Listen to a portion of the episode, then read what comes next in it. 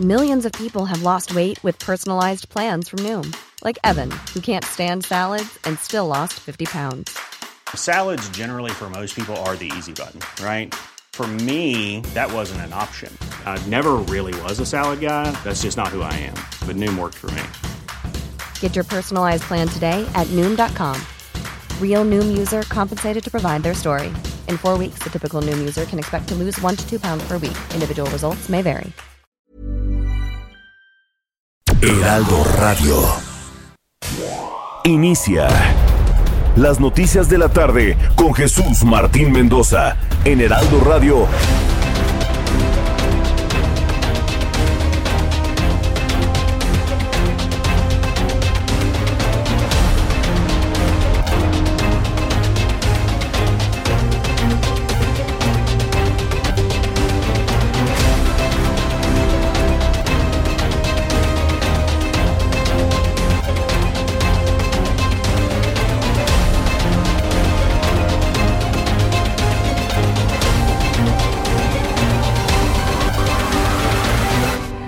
Las 6 de la tarde en punto, hora del centro de la República Mexicana. Bienvenidos, muy buenas tardes. Iniciamos el Heraldo Radio correspondiente este martes 16 de noviembre del año 2021. Yo soy Jesús Martín Mendoza y me da un enorme gusto saludar a través de los micrófonos del Heraldo Radio en toda la República Mexicana. Además, eh, de la República Mexicana, ya que estamos en Internet, por supuesto estamos transmitiendo a todo el mundo a través de nuestras plataformas digitales, a través de la página de Internet del Heraldo de México, www.heraldodemexico.com.mx, a través de nuestra aplicación del Heraldo de México y a través de YouTube en el canal Jesús Martín MX. Así que como le digo, siempre súbale el volumen a su radio que le tengo la información más importante hasta este momento. Primera noticia, vaya frío que está haciendo en la capital de la República. ¿Qué frío está haciendo? Y es que somos víctimas en este momento de la entrada de un frente frío al centro de la República Mexicana. Ha azotados el Estado de México, el Estado de Tlaxcala, el Estado de Puebla en la zona norte y toda la zona oriente, así como el Estado de Veracruz. Vaya frío que está haciendo a esta hora de la tarde. Más adelante le voy a tener todos los detalles de las bajas temperaturas, que por cierto ya han detonado varios programas de apoyo para personas en situación de calle para llevarlos a albergues. Más adelante le tendré toda esta información. Pero en primer lugar, como asunto destacado, se quedaron con las ganas quienes querían que López Obrador se extendiera en su mandato. Sí, así como lo oye. La Suprema Corte de Justicia de la Nación, el Pleno, decidió invalidar la ampliación de mandato por tres años más al ministro presidente Arturo Saldívar. El acuerdo fue declarado como inconstitucional por unanimidad. Sí, Estamos hablando de la extensión del mandato de la Suprema Corte de Justicia de la Nación. Pero usted y yo sabemos que este asunto se hizo así para poder visualizar, extender el mandato de López Obrador más allá de 2024. Se quedaron con las ganas. López Obrador se va en 2024. Y esa es la noticia importante se determina inconstitucional extender el mandato de Arturo Saldívar, entiéndame, inconstitucional extender el mandato de López Obrador, que se entienda de esa manera. Y esa es la noticia importante, que quede establecida un 16 de noviembre del año 2021. Es inconstitucional extender cualquier mandato. Punto. Se acabó. López Obrador se va el 30 de septiembre de 2024 a su casa. Y llegará otro presidente del partido que sea. Pero la noticia es que López Obrador se va a su casa el 30 de septiembre, punto. Esa es la noticia, más allá de que si Arturo Saldívar este, no le permitieron la extensión de mandato, se acabó. Esto genera una jurisprudencia en donde es inconstitucional toda extensión de mandato. Es la noticia importante del año. Esta es la noticia del año ha determinado la Suprema Corte de Justicia de la Nación que es inconstitucional cualquier extensión de mandato. Así que bueno, pues así como que muchos no lo han visto desde esta perspectiva, yo sí lo veo desde esta perspectiva. ¿Cuál es la nota? Que no habrá extensión de mandato de López Obrador. Punto. Como no puede haber una reelección, como no se puede volver a poner como un candidato para volver a participar en las elecciones, porque eso lo prohíbe la Constitución, la opción que tenían era la extensión del mandato. Así que si pasaba lo de Arturo Saldívar, pasaba de López Obrador. Como no pasa lo de Arturo Saldívar, Señoras y señores, el actual presidente mexicano se va a su casa el 30 de septiembre de 2024. Esa es la nota. Le tendré todos los detalles más adelante aquí en el Heraldo Radio. Mientras tanto, Rosalinda N., esposa de Nemesio Ceguera Cervantes, el Mencho, fue detenido durante un operativo de fuerzas federales en Zapopan, Jalisco, donde se cumplimentó la orden de aprehensión en su contra. Mientras tanto, el subsecretario de Prevención y Promoción a la Salud, Hugo López Gatel, informó que este viernes se va a abrir el registro de vacunación contra COVID-19 a menores de 15 a 17 años sin comorbilidades. No que no tronabas pistolita, no que no entonces ya detuvieron todos los procesos legales en contra de la vacunación hacia los menores de 18 años. Eso no lo han aclarado. Pero debemos entender que se ha detenido toda acción legal para impedir la vacunación hacia los menores de 18 años. El viernes empieza el registro para vacunar a los chicos de 15 a 17 años con cualquier estado de salud. La farmacéutica Pfizer reveló que cederá la patente de su medicamento Paxlovid contra COVID-19 en 95 países. Esto implica que puedan fabricar fármacos genéricos con una sublicencia. La empresa solicitó la revisión de los análisis de la píldora a la FDA. Fíjese, lo que no hizo Merck ya lo hizo en este momento Pfizer. Está anunciando que su antiviral específico contra SARS-CoV-2 lo van a donar para que todas las farmacéuticas lo puedan producir y sea un medicamento barato y sobre todo que se encuentre en cualquier farmacia del mundo.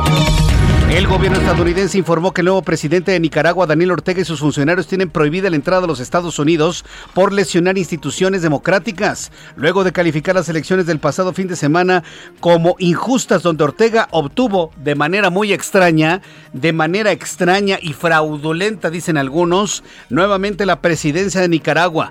En respuesta, el gobierno de Estados Unidos le ha cerrado la puerta a cualquier nicaragüense vinculado al gobierno de Daniel Ortega y al propio Daniel Ortega, por supuesto. Bill de Blasio, alcalde de Nueva York, Estados Unidos, anunció hoy que solo los que estén vacunados contra COVID-19 podrán recibir el Año Nuevo 2022 en el popular sector turístico de Times Square como lo hacían antes de la pandemia. El grito del Año Nuevo, el conteo de 10 a 0, los fuegos artificiales, los gritos, la fiesta por la llegada del año 2022, únicamente podrán disfrutarlo hombres y mujeres que estén debidamente vacunados contra el COVID-19. Yo le invito para que me dé sus comentarios. ¿Esto no viola las libertades de las personas? ¿Esto no viola la libertad de decir no me quiero vacunar? ¿No viola la libertad de reunión?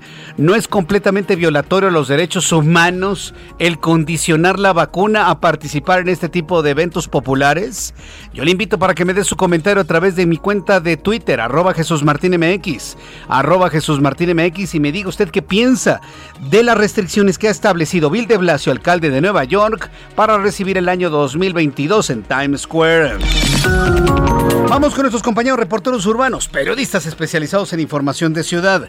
Alan Rodríguez, me da mucho gusto saludarte. Bienvenido, Alan. Jesús Martín, amigos, muy buenas tardes. Tenemos el reporte de vialidad desde la avenida Valderas, la cual este momento se encuentra completamente despejada desde el cruce con Juárez hasta la zona de Arcos de Belén. Escasa circulación también presenta la avenida Hidalgo a partir del cruce con el eje central Lázaro Cárdenas y hasta la zona del Paseo de la Reforma. A partir de este punto y en su continuación, la calzada México-Tenochtitlán presenta ligeros asentamientos a partir de la zona de insurgentes y hasta el cruce con el circuito interior. Por lo pronto, Jesús Martín, el reporte que tenemos desde la zona centro de la Ciudad de México. Muchas gracias por esta información. Alan Rodríguez. Continuamos al pendiente. Buenas tardes. Saludo con mucho gusto a mi compañero Augusto Atempa. Adelante, Augusto, ¿cómo te va? Bienvenido. Muy buenas tardes. Jesús Martín, excelente tarde. Te platico que realizamos un recorrido por la avenida de los insurgentes, esto en el tramo de viaducto hasta Barranca del Muerto, y pudimos observar que hay buen avance para aquellos que buscan trasladarse hacia la zona sur, Solo encontrarán ligeros rezagos en el cruce con Extremadura, pero pues pasando este punto el semáforo eh, pues permite que todos circulen ya con normalidad. Donde sí tenemos complicaciones es sobre la avenida Circuito Interior a la altura de Río Miscuac. Esto para quienes proceden hacia la zona de, del oriente. Hay que transitar con mucha paciencia porque el avance es a vuelta de rueda en este punto hasta la calzada de Tlalpan y si buscan una alternativa vial podría ser el eje 8, la avenida Popocatépetl, para trasladarse con mayor velocidad. Jesús Martín, mi reporte. Muchas gracias por esta información, Augusto Atempa. Seguimos pendientes. Seguimos pendientes con toda la información. 6 de la tarde con 9 minutos, hora del centro de la República Mexicana. Así iniciamos nuestro programa de noticias en este 16 de noviembre. ¿Qué sucedía un día como hoy en México, el mundo y la historia? Abra Marriola. Amigos, bienvenidos. Esto es un día como hoy en la historia. 1906, en París, en Francia, la científica polaca Marie Curie da su primera lección en la universidad. 1945, la poeta, pedagoga y diplomática chilena Gabriela Mistral recibe el Premio Nobel de Literatura, convirtiéndose en la primera latinoamericana en obtener dicho galardón. 1959, en Kansas, suceden los asesinatos de la familia Clutter, los cuales inspirarían al escritor Truman Capote para su libro de no ficción A Sangre Fría. En 1971, Intel presenta el primer microprocesador de chip, el famoso Intel 4004. En el año 2001 sale a la venta la primera videoconsola producida por Microsoft, la Xbox, acompañada del videojuego Halo. En el año 2013 la empresa Sony Computer Entertainment lanza la videoconsola PlayStation 4. En el año 2020, en Lima, el mandatario Manuel Merino renuncia a la presidencia de Perú, el cargo que ocupó por tan solo cinco días. Y por el otro lado, Lewis Hamilton consigue su séptimo título de la categoría superior del automovilismo. Amigos, esto fue un día como hoy en la historia y yo también te quiero Jesús, te quiero. Muchas gracias. Gracias, Abraham Arreola, muy cariñoso que han dado en los últimos días, ¿verdad? Abraham Arreola con sus efemérides, en este caso hoy 16 de noviembre del año 2021. Vamos a continuar con toda la información aquí en el Heraldo Radio. Vamos a entrar en comunicación en estos momentos. Bueno, vamos con la noticia principal de este día, con la más importante que ha ocurrido hasta este momento. El pleno, escuche usted esta noticia, por favor, súbale el volumen a su radio, que me parece que es la noticia del año, ¿sí? Porque esta noticia tiene implicaciones hacia el futuro político de este país. Que nadie sea un ingenuo, ¿sí? Esta propuesta que hizo López Obrador de extenderle el mandato al presidente de la Suprema Corte de Justicia de la Nación, Arturo Saldívar, era para establecer un antecedente y él pedir su extensión de mandato con el pretexto de, ay, no pude gobernar por la pandemia, me voy a extender dos años más y que se lo aprobaran. Si la extensión de mandato se hubiese aprobado para el presidente de la Suprema Corte de Justicia, no hubiera habido ningún tipo de problema para extender el mandato de un presidente de la República. No reelección, no otra candidatura, no una reelección, sino una extensión de mandato. Entiéndame la diferencia, por favor, ¿eh? Entiéndame la diferencia. Una cosa es la no reelección que estableció Francisco y Madero y otra cosa es una extensión de mandato por la razón que usted quiera. Todo este asunto de usar, porque el presidente empezó a usar a Arturo Saldívar como un elemento para la extensión de su mandato, finalmente quedó completamente inconstitucional. Por lo tanto, esa es la noticia importante. Ya no hay ninguna argumentación de carácter jurídico o político para pensar una extensión de mandato del gobierno de López Obrador hasta 2026, 2028, 2030, como lo tiene pensado en su cabeza. A mí que no me venga con que ya se va. Ya no hay en este momento ninguna posibilidad de una extensión de mandato para López Obrador en el momento en que la propia Suprema Corte de Justicia de la Nación ha determinado inconstitucional la extensión de mandato de un presidente de la Suprema Corte de Justicia de la Nación. Y como no hay reelección, por lo tanto, el 30 de septiembre de 2024, el señor Andrés Manuel López Obrador dejará de ser presidente de este país y se va a ir a su casa. Que queda Ebrard, que queda Claudia Sheinbaum, que queda Ricardo Monreal. Lo que nos debe importar es que el actual presidente termina sus días el 30 de septiembre. Punto. Venga quien venga, ya, créame que cualquier cosa será menos peor. Venga quien venga. Eso es de lo que se trata. Y esa es la, la potencia, el peso específico de la noticia del día de hoy. ¿Qué es lo que ocurrió finalmente? Hoy el Pleno de la Suprema Corte de Justicia de la Nación decidió invalidar la ampliación de mandato por tres años más al ministro presidente Arturo Saldívar, dos años en realidad. El artículo fue declarado como inconstitucional por unanimidad, unanimidad. A ver, la unanimidad es que todos los ministros están de acuerdo que es inconstitucional, unanimidad. El artículo que fue invalidado fue establecido de último minuto en la Ley Orgánica del Poder Judicial de la Federación para la adecuada implementación de la reforma judicial impulsada por el presidente mexicano. Vamos a entrar en comunicación con Diana Martínez, reportera del Heraldo de México, quien nos tiene más detalles de esta importantísima decisión del Pleno de la Suprema Corte de Justicia de la Nación. Adelante, Diana, gusto en saludarte. Muy buenas tardes. Así es, Jesús Martín, muy buenas tardes. Pues a pesar de que el ministro presidente Arturo Saldívar ya había renunciado desde agosto pasado a esta ampliación de su mandato, pues era necesario que la Suprema Corte de Justicia de la Nación se pronunciara sobre la constitucionalidad del artículo décimo tercero transitorio de esta ley orgánica del Poder Judicial de la Federación. Estaba pendiente el análisis de dos acciones de inconstitucionalidad, una que presentaron diputados y otra que presentaron senadores. Hoy finalmente ya se da ese debate. Eh, la Suprema Corte invalidó, como bien lo señalas, por unanimidad la ampliación del mandato del ministro presidente Arturo Saldívar y bueno, pues determinó que este artículo es inconstitucional eh, el ministro eh, Luis María Aguilar señaló que ampliar el periodo de designación del presidente del alto tribunal puede generar la ruptura en la división de poderes, además de que se trata de una intromisión del Congreso de la Unión en la vida interna del Poder Judicial de la Federación. La ministra Norma Piña también habló al respecto, indicó que también esta norma impugnada atenta contra la división de poderes y también contra la independencia de los jueces, que son pilares de la democracia constitucional. Señaló que el Congreso de la Unión aprobó el artículo transitorio con total desafío a las normas mínimas que regulan la deliberación democrática.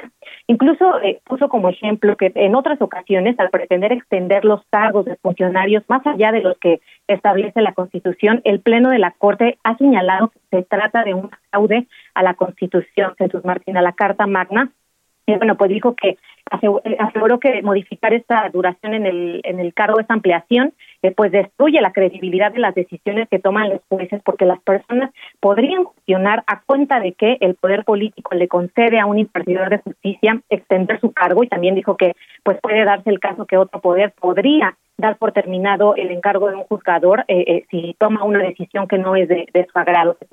Y como lo señalas, fue una decisión importante duda alguna muy, muy importante.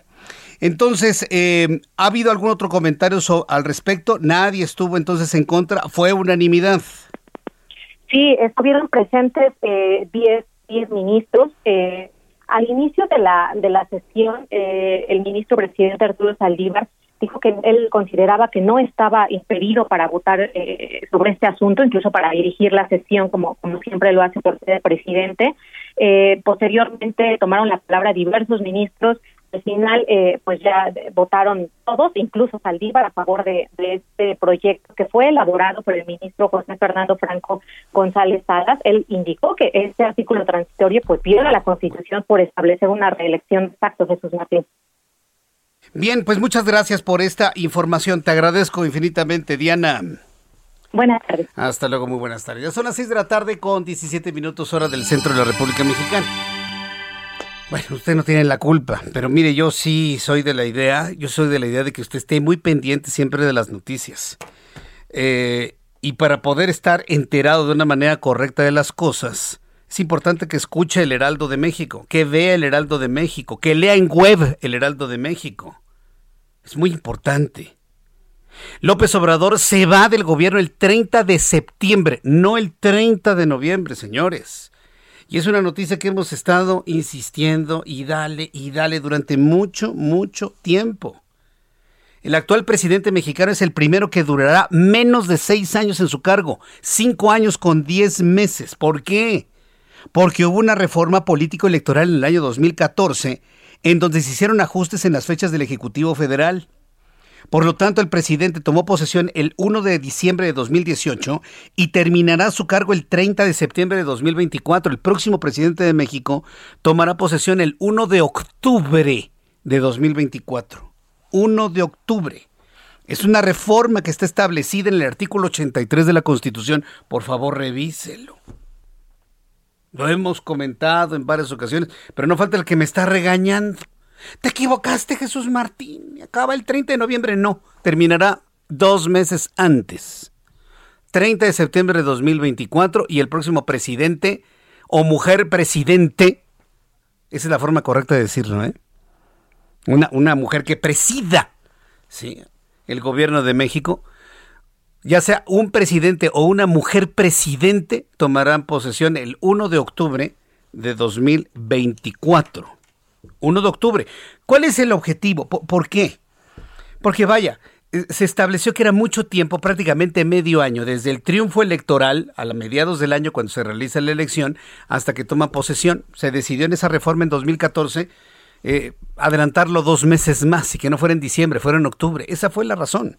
Que no pasara tanto tiempo entre el triunfo y la toma de protesta como presidente de este país. Entonces, bueno, pues esas son las razones. Entonces no hay ningún error en lo que dije. ¿eh? El periodo presidencial actual termina el 30 de septiembre, sin reelecciones, sin imposiciones, sin extensiones de mandato. Y esa es la profundidad de esta noticia que le he dado a conocer el día de hoy. Cuando son las 6 de la tarde con 20 minutos, hora del centro de la República Mexicana, ¿con quién vamos? Eh, vamos con nuestro compañero Misael Zavala eh, recibe el Senado de la República la terna para ministro de la Suprema Corte de Justicia de la Nación y comparecencia en el Senado Delfina Gómez, titular de la Secretaría de Educación Pública. Adelante, Misael Zavala, gusto en saludarte. Muy buenas tardes. Jesús Martín, buenas tardes, buenas tardes al auditorio. Pues sí, hoy Bernardo Batis, Verónica de Gives y Loreta Ortiz, pues eh, fueron eh, nombrados con, en la terna enviada por el presidente Andrés Manuel López Obrador al Senado de la República para designar a uno de ellos como ministro de la Suprema Corte de Justicia de la Nación en sustitución de José Fernando Franco González Alias, quien concluye su cargo en la Suprema Corte. El presidente López Obrador envió el documento en el que se explica que se debe ocupar la vacante y por eso se envía la propuesta con los datos curriculares de los tres aspirantes. En este sentido, la presidenta de la mesa directiva del Senado, eh, Olga Sánchez Cordero, informó que el Ejecutivo Federal entregó hoy esta terna y ahondó que Bernardo Batis Eva Verónica de Gives y Loreta Ortiz. Son personas honorables y capacitadas para la posición de ministro. En tanto, el presidente de la Junta de Coordinación Política del Senado, Ricardo Monreal, afirmó que ya iniciará el proceso de constitucional de manera transparente para elegir a este al próximo eh, ministro de la Suprema Corte de Justicia de la Nación. Jesús Martín, en, en el caso de Loreta Ortiz, ha sido propuesta por el presidente López Obrador para ser ministra de la Corte en dos ocasiones. Los otros dos aspirantes, Bernardo Batis y también Verónica de Gives, pues ellos no han sido propuestos. La única es Loreta Ortiz. También te comento, eh, Jesús Martín, le comento al auditorio también, que hoy compareció en comisiones en el Senado la titular de la Secretaría de Educación Pública, Delfina Gómez Álvarez, quien recibió duras críticas de opositores y también de aliados eh, de Morena. Ante la Comisión de Educación, la funcionaria federal fue criticada por el senador del Partido del Trabajo, Joel Padilla, ya que no se ha cumplido con la regularización de los centros de desarrollo infantil, un compromiso que dijo el senador, el presidente Andrés Manuel López Obrador, ya había integrado entre sus 100 prioridades y hasta este momento pues no se ha cumplido. También las senadoras Beatriz Paredes del PRI y Guadalupe Saldaña del PAN cuestionaron duramente que en México no hay un diagnóstico real sobre cómo ha afectado la pandemia a la educación pública y al nivel de aprendizaje de los niños y adolescentes en educación básica. Sostuvieron que hay afectaciones profundas en temas educativos y, bueno, prácticamente se está ciegas en este asunto del rezago educativo, ya que, por ejemplo, en países como Chile se ha hecho eh, pues varios análisis de cómo ha afectado la pandemia a los alumnos, pero en México pues no se mide, no se sabe, está paralizado en este tema. También la legisladora de Acción Nacional eh, pidió a Gómez Álvarez que si está pensando buscar un cargo más adelante, es mejor que renuncie a la titularidad de la SEP, porque la educación requiere tiempo y dedicación. Quien también pidió eh, prácticamente la cabeza de la Secretaría de Educación Pública fue Xochitl Galvez Ruiz, después de pues darse a conocer un desvío de 13 millones de pesos cuando eh, Gómez Álvarez fue alcaldesa de Texcoco y este dinero pues prácticamente fue dirigido al partido Morena en el Estado de México. También la senadora Beatriz Paredes, por su parte, pues lanzó una crítica al gobierno federal por la embestida contra la Universidad Nacional Autónoma de México. Varios senadores, varios legisladores se sumaron a esta crítica eh, y eh, pues le pidieron a la Secretaría de Educación Pública pues que aclare esta situación. Pues hoy fue dura, fue dura la crítica, eh, Jesús Martín, hacia eh, Delfina Gómez Álvarez, quien es la titular de la Secretaría de Educación Pública. Muy bien, pues muchas gracias por toda esta información, Misael Zavala. Gracias, Jesús Martín. Buena tarde. Hasta luego, que te vaya muy bien. Bueno, pues ahí está la terna del presidente de la República para ocupar una posición en la Suprema Corte de Justicia de la Nación. Cualquiera de los tres va a hacer lo que el presidente ordene. Sí, imagínese Bernardo Batis, ¿no? Sí, y bueno, pues de Loreta Ortiz, pues ni hablamos, ¿no? Por supuesto. Ellos van a hacer lo que el presidente ordene, y esto dentro de la, del Poder Judicial de la Federación. A ver, finalmente, ¿quién será el menos peor? Vamos a ir a los anuncios. Al regreso le tengo más información aquí en Heraldo Radio. Le invito para que me escriba a través de dos plataformas. A través de Twitter, arroba Jesús Martín MX, y a través de YouTube en el canal Jesús Martín MX. Voy a los anuncios y regresamos enseguida. Escuchas a Jesús Martín Mendoza con las noticias de la tarde por Heraldo Radio, una estación de Heraldo Media Group. Heraldo Radio, la HCL se comparte, se ve y ahora también se escucha.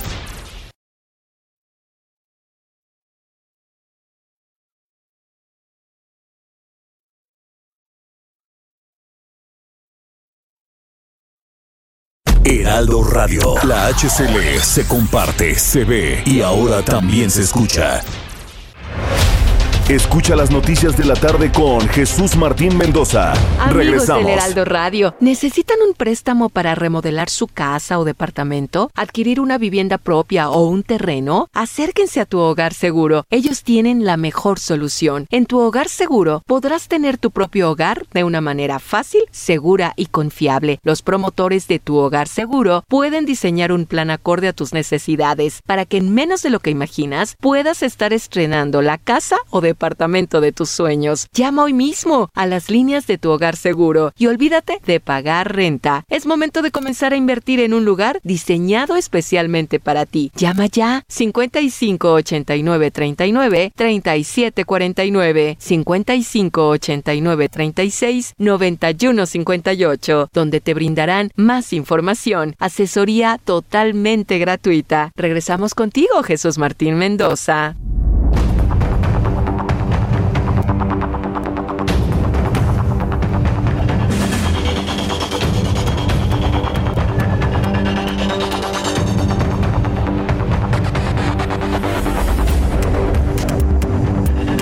Ya son las 6 de la tarde con 31 minutos, hora del centro de la República Mexicana. Continuamos con toda la información en el Heraldo Noticias, en el Heraldo Radio. Fíjese, hoy en nuestro programa de televisión, en nuestro programa de televisión, eh, abordamos información de Mauricio Tabe, que es el alcalde en Miguel Hidalgo. Si usted lo recuerda, yo le he dicho que Mauricio Tabe iba a tener un trabajo tremendo, eh, tremendo en Miguel Hidalgo para reconstruir sobre una total destrucción luego de seis años del señor Romo. ¿eh? Hijo, no, no, no, no, no. Qué forma de abandonar una alcaldía, ¿eh? Miguel Hidalgo. ¿eh? Qué forma de abandonar una alcaldía. Y bueno, pues no ha sido nada fácil para Mauricio Tabi y para muchos alcaldes de la oposición que gobiernan más de la mitad de la Ciudad de México, afortunadamente. Y bueno, pues Mauricio Tabe se ha convertido en personaje de la noticia luego de que su equipo de protección civil fue el primero en llegar el sábado pasado ¿eh? a la explosión en la colonia Pensil. Fueron los primeros en llegar. Posteriormente llegó el alcalde, pero ya estaba todo bajo el control de protección civil y de todas las autoridades de la alcaldía Miguel Hidalgo. Esa es la única y absoluta verdad.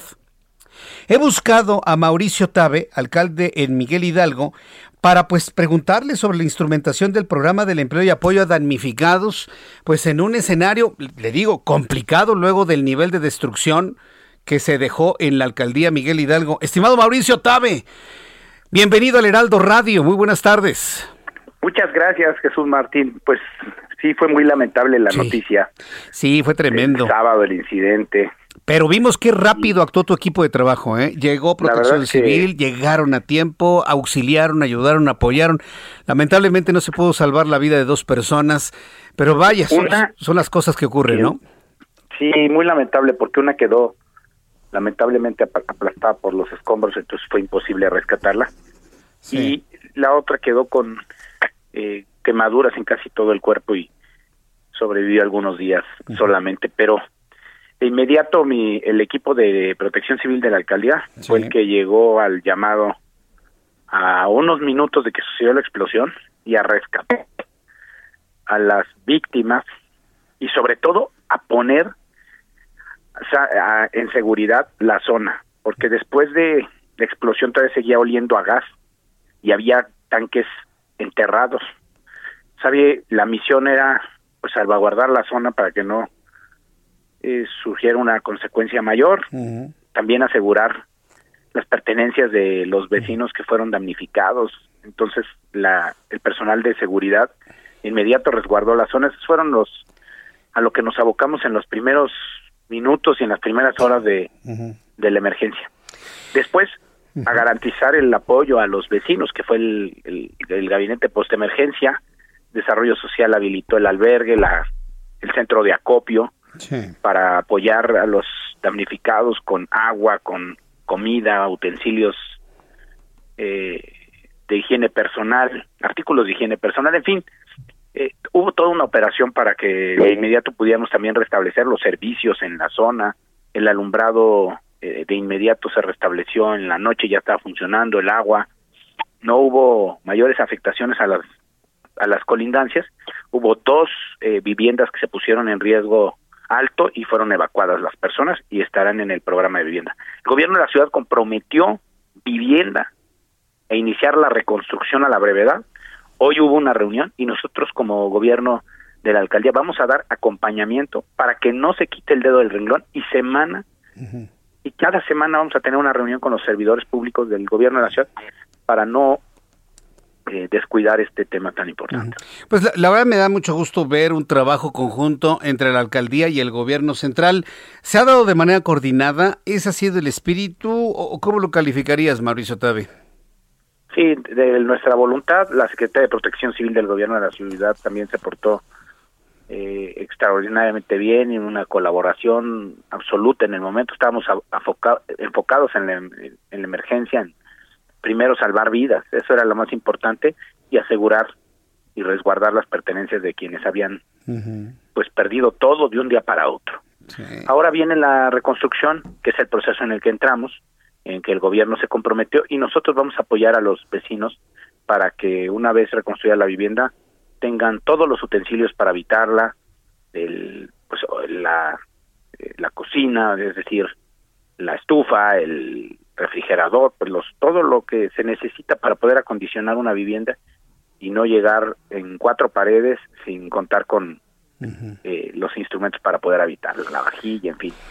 Ahí vamos a estar apoyando y desde el primer día tuvieron los eh, vecinos damnificados el albergue, el día, el mismo día el gobierno de la ciudad llegó con el apoyo para el pago de la renta, entonces están apoyados, están siendo apoyados los damnificados para que no pues, tenga ningún problema. Lamentamos las muertes, pero de alguna manera esto ha servido para poner, de alguna manera, encender un foco de alerta de la obsolescencia de las instalaciones de gas. En esta y seguramente otras colonias, no nada más de Miguel Hidalgo, sino en otras partes de la capital de la República. E, esto nos prende un foco de alerta, ¿no? De, la situación que se vive. Lo más importante de esto es que aprovechemos estos momentos para sensibilizar a la población de lo importante que es revisar periódicamente, por lo menos una vez al año, las instalaciones de gas, que algún especialista o plomero revise el estado de los ductos, de las válvulas, de los tanques, porque un tanque estacionario viejo es un peligro. Una, un ducto que no es revisado también es un riesgo muy alto y hay que revisarlos. El gobierno no puede hacer todo y cada uno es responsable de la seguridad pues de su vivienda y también del, del entorno de la comunidad. También es importante que los calentadores estén ubicados en zonas ventiladas. Si encierran los calentadores y hay una fuga, es un peligro de intoxicación o de o incluso de explosión muy alto. Entonces, aquí cobramos conciencia y lo más importante es que el gobierno difunda eh, que pues es eh, una responsabilidad de cada quien revisar sus instalaciones de gas una vez al año por lo menos. Aunque no tengan tensión aunque no hayan no hayamos sufrido un sismo o estemos viviendo ordinariamente sin que se hayan afectado las instalaciones hay que hacerlo porque todo el material tiene un desgaste por usarse y ese uso va generando que el desgaste genere una falla y una falla en una instalación de gas es una fuga y es un peligro. La parte que a mí me preocupa es que la gente, los habitantes de una ciudad como la Ciudad de México y otras partes del país, están acostumbrados a que el gobierno les regale las cosas.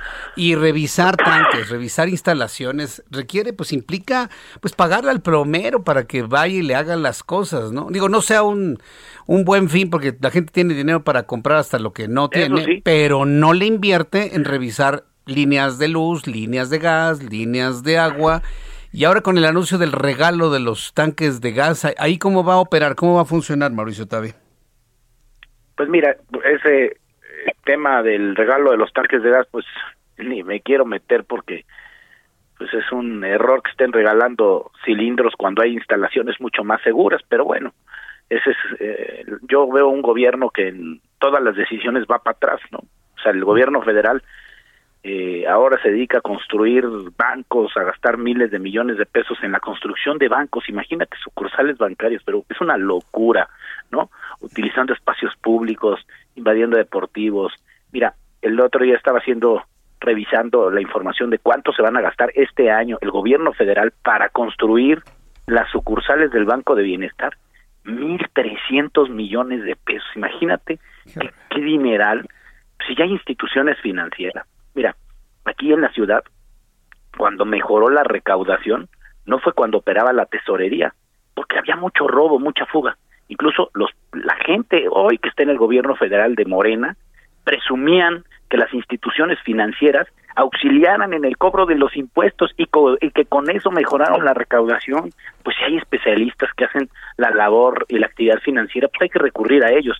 No querer inventar el hilo negro, eso la verdad es un proyecto fallido, ese banco de bienestar que nos está costando mucho dinero. Y les digo así porque como esas decisiones, pues ahora van a regalar cilindros de gas, en fin, pues está muy bien para el discurso, pero muy mal para que para garantizar la seguridad. Vaya, bueno, pues esperemos que eh, las, las, acciones emprendidas desde la alcaldía Miguel Hidalgo, pues de alguna manera sensibilicen a las personas de cualquier colonia, de cualquier estrato social, de cualquier capacidad económica, la importancia de revisar instalaciones de gas, porque sean de gas natural o de gas, de gas LP fundamentalmente, ya sea de tanque o, estacionario, de cilindros. Cualquier tanque se tiene que revisar. Más los tanques estacionarios tienen un periodo de vida también. Diez años máximo, es lo que yo sé. Diez años. Hay que revisarlos y todas las instalaciones. El calentador, que ahí eh, eh, se hacen de, de, repente pequeñas fugas y son peligrosísimas. Y todas las tuberías del gas hay que revisarlas periódicamente. Bien, Mauricio, pues vaya, vaya asunto, ¿eh? Este, yo sí espero que una vez que terminen las investigaciones por parte de la fiscalía, se determine que fue un accidente, porque fue un accidente, ¿verdad? Es que yo soy rete mal pensado. Mira, yo soy bien mal pensado, Mauricio. Mira, te voy a decir algo. A ver, dime. Pues a nosotros como gobierno nos toca dar la información, pero el que yo dé la información no es que haya sido responsabilidad del gobierno. Pues no hay ni a quién culpar, aquí lo que hay que hacer es revisar cada quien sus instalaciones de, de gas, para evitar estos accidentes que ocurren por descuido, por falta de mantenimiento. ¿Quién fue? ¿Cuál fue el vecino? Bueno, pues para saber quién, eh, dónde estuvo la explosión, ¿no? Bien, pues eh, la vida sigue. Sé que está atendido todo este problema ocurrido en la colonia Pensil. Y hablando de que la vida sigue, hay un programa de empleo de apoyo a damnificados, ¿verdad? Así es, fíjate que tenemos una bolsa de trabajo.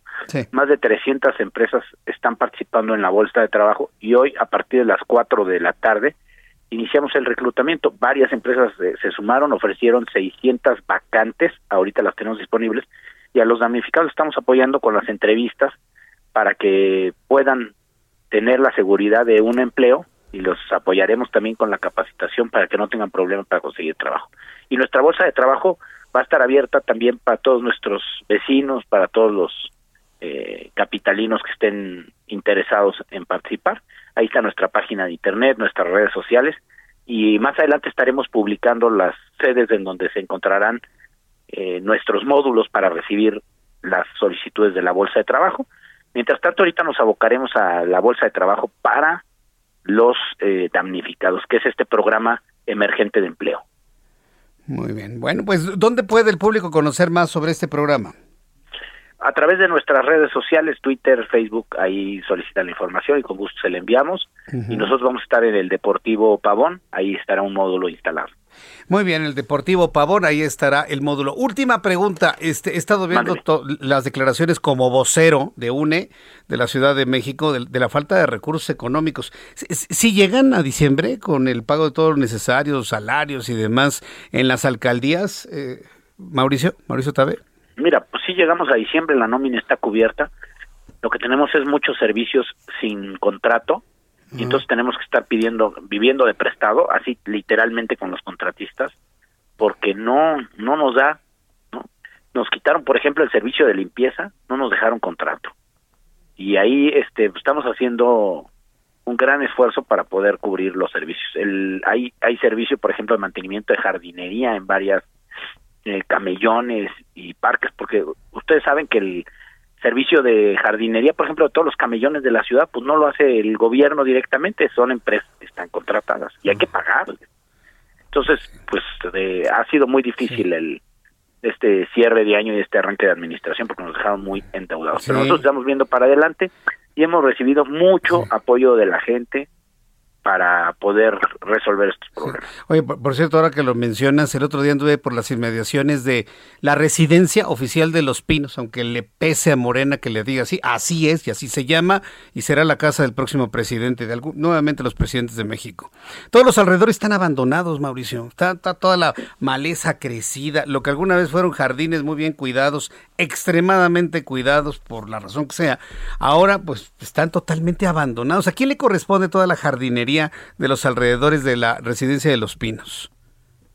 Pues em, eh, como es una vía primaria, le corresponde al gobierno de la ciudad. Uh. Hay otra parte que nos corresponde a nosotros y ha sido muy difícil para nosotros mantener la jardinería. No tenemos contratos de jardinería. Hemos tenido que pedir prestado de verdad con los proveedores que nos ayuden a eh, eh, que nos ayuden a, a realizar esta esta labor. Bueno, pues estaremos viendo cómo va a ir avanzando las cosas ahí la alcaldía Miguel Hidalgo. Entiendo que va a ser complicado por el nivel de deterioro en el que te entregaron las cosas, pero pues ahí estamos informando al público de Miguel Hidalgo y de otras partes de la Ciudad de México y de todo el país para que vean la forma en la que se echa a volar un avión que estaba en el en la pista, ¿no? Estimado Mauricio. Sí, muy lamentable, pero vamos a organizar muy bien la administración y estamos muy seguros que con el presupuesto que aprobamos la semana pasada en el Consejo, vamos a poder responder a los compromisos que hicimos con los vecinos. Hay una hay una solicitud que estamos haciendo de ampliación del presupuesto al gobierno de la ciudad. Lo hicimos al Congreso, aunque pues la verdad no nos pelaron en la Cámara de Diputados los diputados de Morena, nos batearon todas nuestras propuestas porque pues tenían que apartar el la bolsita para pagar los bancos del bienestar, el la refinería de Dos Bocas, el Tren Maya, todos esos proyectos por ejemplo, mira, la refinería, nada más para que la gente sepa, nos va a costar a todos los mexicanos 12 mil millones de dólares. Ah. O sea, 12 mil millones de dólares, por lo menos es lo que se ha estimado hasta ahorita. Ya sabes que luego aumentan los precios. Son 250 mil millones de pesos. Eso equivale por lo menos al presupuesto de un año de la ciudad, de toda la ciudad, imagínate. No, qué barbaridad. Entonces, es una locura que no alcance para proyectos de las comunidades, de las colonias, por tener que pagar una refinería, que a quién le importa la refinería, a quién le importa el tren, a quién le importa el aeropuerto, si lo cancelaron o no. O sea, ¿por qué tenemos que pagar esos caprichos? Por eso nosotros hemos insistido que el presupuesto tiene al servicio de la gente y no al capricho del presidente, porque pues el presupuesto es de la gente, no del presidente, no del gobernante, no de los gobernantes. Y nosotros llevamos al Congreso pues todas estas propuestas de drenaje, alumbrado público, de aumentar los elementos de seguridad, temas que nuestros vecinos nos insisten en que tenemos que invertir los recursos. Ahora vamos a pasar al, a la ciudad a pedir recursos. De hecho, le habíamos dicho a la jefa de gobierno que fuéramos a pelear recursos para la ciudad, pero eh, pues ella había comentado que no era necesario, ¿no? Entonces, pues nosotros consideramos que pues era importante pelear en la federación para que luego no haya pretexto. Y te voy a poner un, un tema muy, muy delicado. Mira, en Miguel Hidalgo se recauda uno de cada cinco pesos de predial, uno de cada cinco pesos. Y de ese, de ese uno de cada cinco pesos de predial nos regresan, a los vecinos de Miguel Hidalgo nos regresan apenas tres centavos. Tres centavos. Es una locura. tres centavos. Mira, tres mil seiscientos millones de pesos se recauda. De y nos prediales regresan de Miguel Hidalgo. 100 millones de pesos. 100 millones. De 3.600, solamente 100 millones de recursos de la ciudad. El resto del presupuesto son recursos federales. De la federación, imagínate. No, Entonces, sí consideramos que se requieren ampliar los recursos para obras y servicios. No lo estamos peleando para que nos den los contratos, sino para que se hagan las obras en, en la alcaldía. A, a ver, dime una cosa, ¿y cómo vivía el anterior alcalde, el que era de Morena, con, con- con- esa con esa condición? ¿O se proveía o le daban un trato preferencial? ¿O cómo? ¿O a, a ustedes Pues por ser de oposición los están castigando? ¿Qué debemos entender de esto? Yo, yo creo que siempre ha habido un maltrato a las alcaldías, la verdad. Y hay unos que se callan porque son del mismo partido. Por ejemplo, ahorita los alcaldes de Morena, pues seguramente deben decir, pues sí, si hubiéramos sido querido, perdón, si hubiéramos querido pelear más presupuesto, pero no podemos porque si no, pues se les dan un manazo al presidente y, Los regañan, ¿verdad? y los de, y los deja fuera. pues, Les los avientan a la los deja fuera, los, Bueno, los acusa de ya mezquinos, sabemos de la- la mafia del poder. Entonces, pues, imagínate. Pero ellos, claro que están interesados en que haya más obras públicas en sus alcaldías. Pues, es, es lo interesante, ¿no? Que todo lo que se logre en los esfuerzos que están haciendo ustedes es en beneficio para todos los alcaldes, inclusive para los de Morena. ¿no es así, es Mauricio? Sí, lo que pasa es que se está instaurando una cultura política de sumisión presidencial terrible, ¿no? Sí, le tienen mucho miedo, quién sabe qué Pues tendrán mal, atrás. Está mal, porque ya habíamos, ya habíamos acabado con esa cultura de sumisión Pues sí. y pues estar intentando restaurar. Bueno, Mauricio, pues mira, eh, este, esta es una ventana y, una, y un escaparate buenísimo para dar a conocer el trabajo en Miguel Hidalgo y en todas las alcaldías de la Ciudad de México emanadas de la oposición. Yo te invito a que regularmente estés con nosotros. Te envío un fuerte abrazo.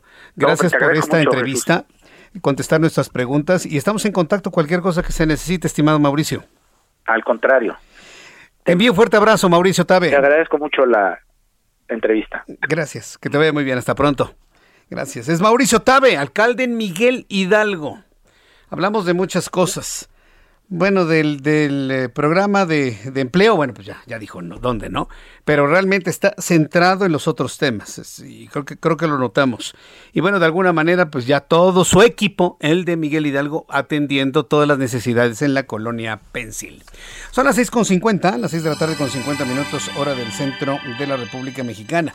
Tengo en la línea telefónica a Lucy Díaz Genao, coordinadora del colectivo Solecito de Veracruz. Estimada Lucy, me da mucho gusto saludarla, bienvenida.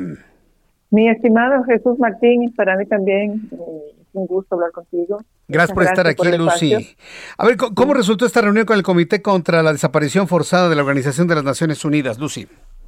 Apenas se va a hacer la de Veracruz este día 18, pasado mañana.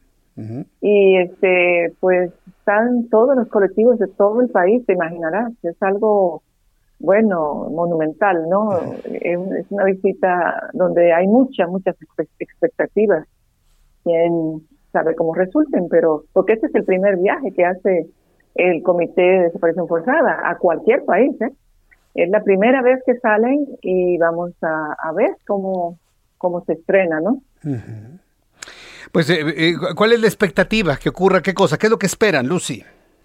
Mira, eh, el, el comité eh, tiene que, que atestiguar que las desapariciones sean generalizadas.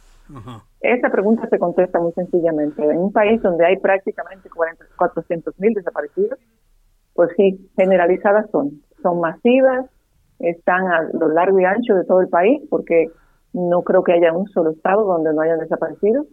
Entonces, esa pregunta. La otra pregunta que yo me imagino que el comité se hace también es, eh, ¿puede este gobierno o cualquier otro gobierno, digamos que tuviéramos ahorita, resolver el tema, encararlo? Eh, con las condiciones que tenemos hoy en día, no. No se puede encarar el problema de las desapariciones en México con estas estructuras que tenemos, con estas autoridades que tenemos, fiscalías totalmente nulas, en muchos casos corruptas, eh, y te digo, eh, hay estados donde es realmente es patético el trabajo de la fiscalía. En la mayoría eh, es terrible. Eh, la impunidad que hay en México es 98%, eso lo dice todo.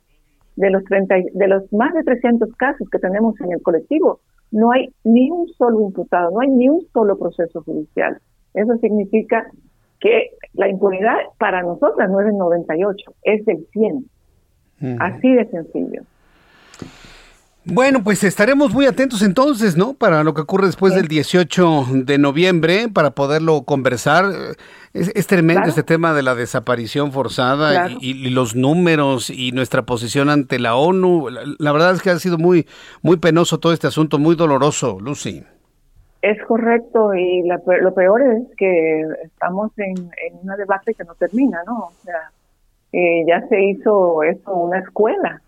Y definitivamente es difícil acabar con una con, cuando se hacen estos delitos tan recurrentes.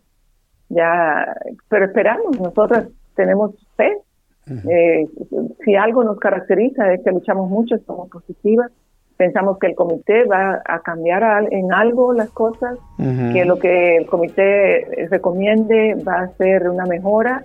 Y por ahí tenemos que tener esa esperanza imagínate yo llevo ocho años ocho más de ocho años pues si yo no tengo esperanza, ¿qué más puedo tener? ¿no? O sea, es una decisión de vida o muerte para nosotros tener eh, esa esperanza por ahí escondida pues para que el dolor nos deje y poder encontrarlo. La, la, esperanza es lo último que muere. Lucy Díaz, muchas gracias por esta entrevista para el auditorio del Heraldo. Un fuerte abrazo, gracias Lucy. Igualmente, un feliz noche para todos. Feliz noche, gracias. Es Lucy Díaz Genao, ella es la coordinadora del colectivo Solecito de Veracruz. Se la puede encontrar usted en Google. Googleelo, búsquelo en su motor de búsqueda. colectivo Solecito de Veracruz. Voy a ir a los anuncios al regreso. Resumen de noticias, actualización de números de COVID, reporteros, mucho más aquí en el Heraldo. Escuchas a Jesús Martín Mendoza con las noticias de la tarde por Heraldo Radio, una estación de Heraldo Media Group. Heraldo Radio 98.5 FM, una estación de Heraldo Media Group, transmitiendo desde Avenida Insurgente Sur 1271, Torre Carrachi, con 100.000 watts de potencia radiada. Heraldo Radio. Escucha las noticias de la tarde con Jesús Martín Mendoza. Regresamos.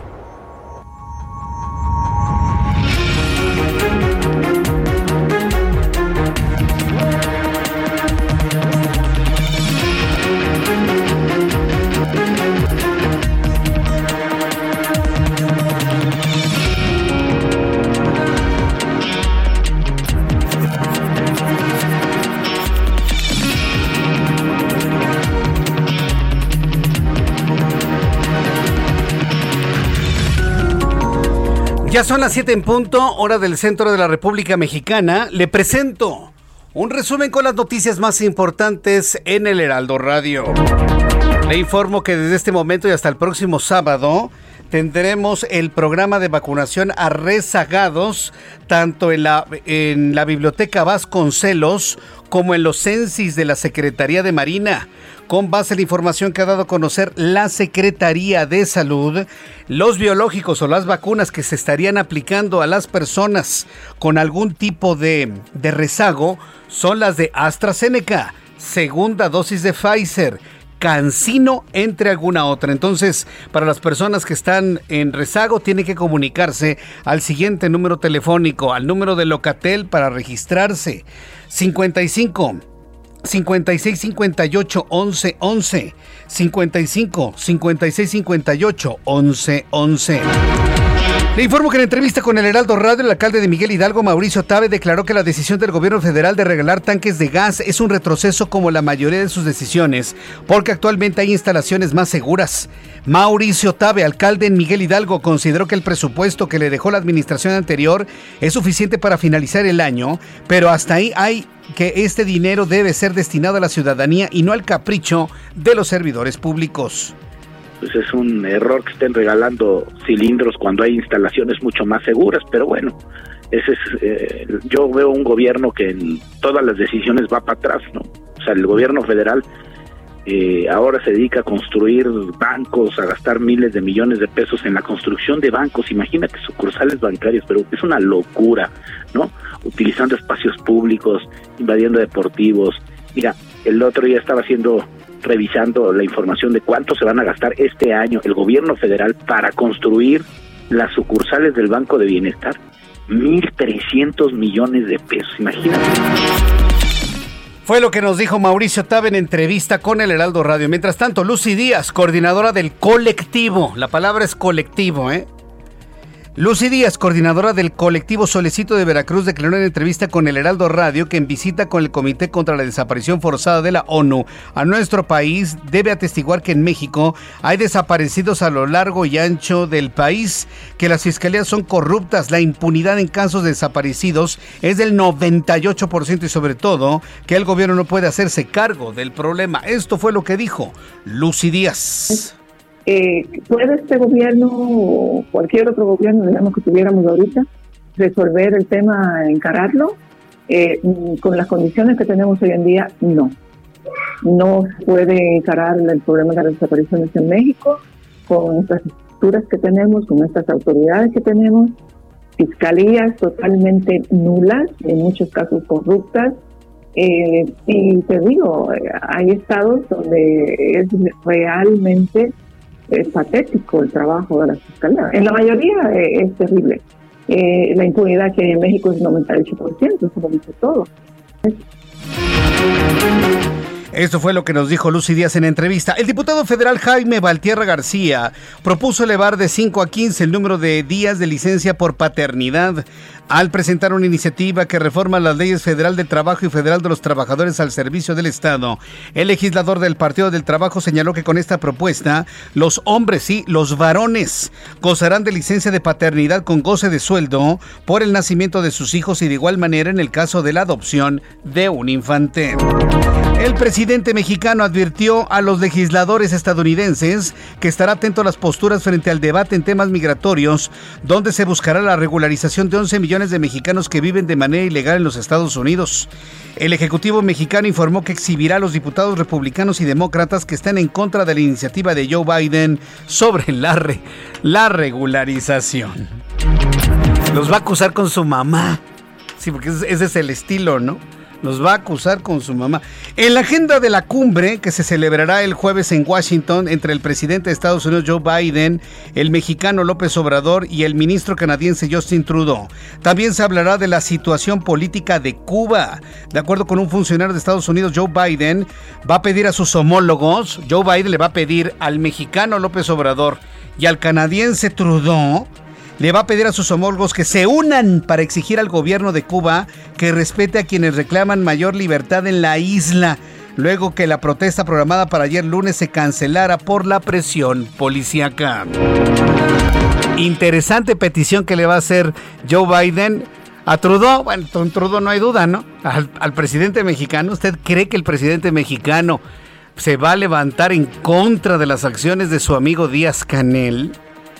La decisión de López Obrador es estar bien con nuestro socio comercial del 80% de nuestros productos o con un Díaz Canel que, Canel que solamente comparten pues el abrazo porque ni siquiera la ideología. ¿Usted qué opina? Más adelante vamos a platicar sobre este asunto verdaderamente interesante, difícil para el presidente mexicano. Mientras tanto, la Comisión para la Preservación y Conservación de la Pesca y la Vida Silvestre de Florida informó que desde enero de 2021 a la fecha han muerto 997 manatíes. La cifra es un lamentable récord histórico. Expertos continúan investigando las causas de la muerte de estos animales. La principal sospecha es por las microalgas que proliferan por la contaminación del agua y que causan la muerte de la vegetación que forma parte de las dietas de estos animales. Es decir, han muerto de hambre.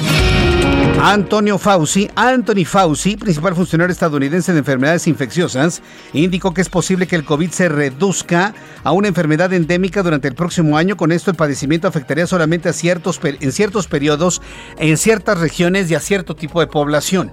Fauci indicó que la condición para que el coronavirus sea una enfermedad endémica es que se aumenten las tasas de vacunación contra la enfermedad. El presidente de los Estados Unidos, Joe Biden, ordenó este martes vetar la entrada al país de su homólogo nicaragüense Daniel Ortega, su esposa y vicepresidenta Rosario Murillo, al resto de miembros del gobierno tras las elecciones tras las elecciones fraudulentas en Nicaragua realizadas el pasado domingo 7 de noviembre en ese país. Son noticias en resumen, le invito para que siga con nosotros. Le saluda Jesús Martín Mendoza.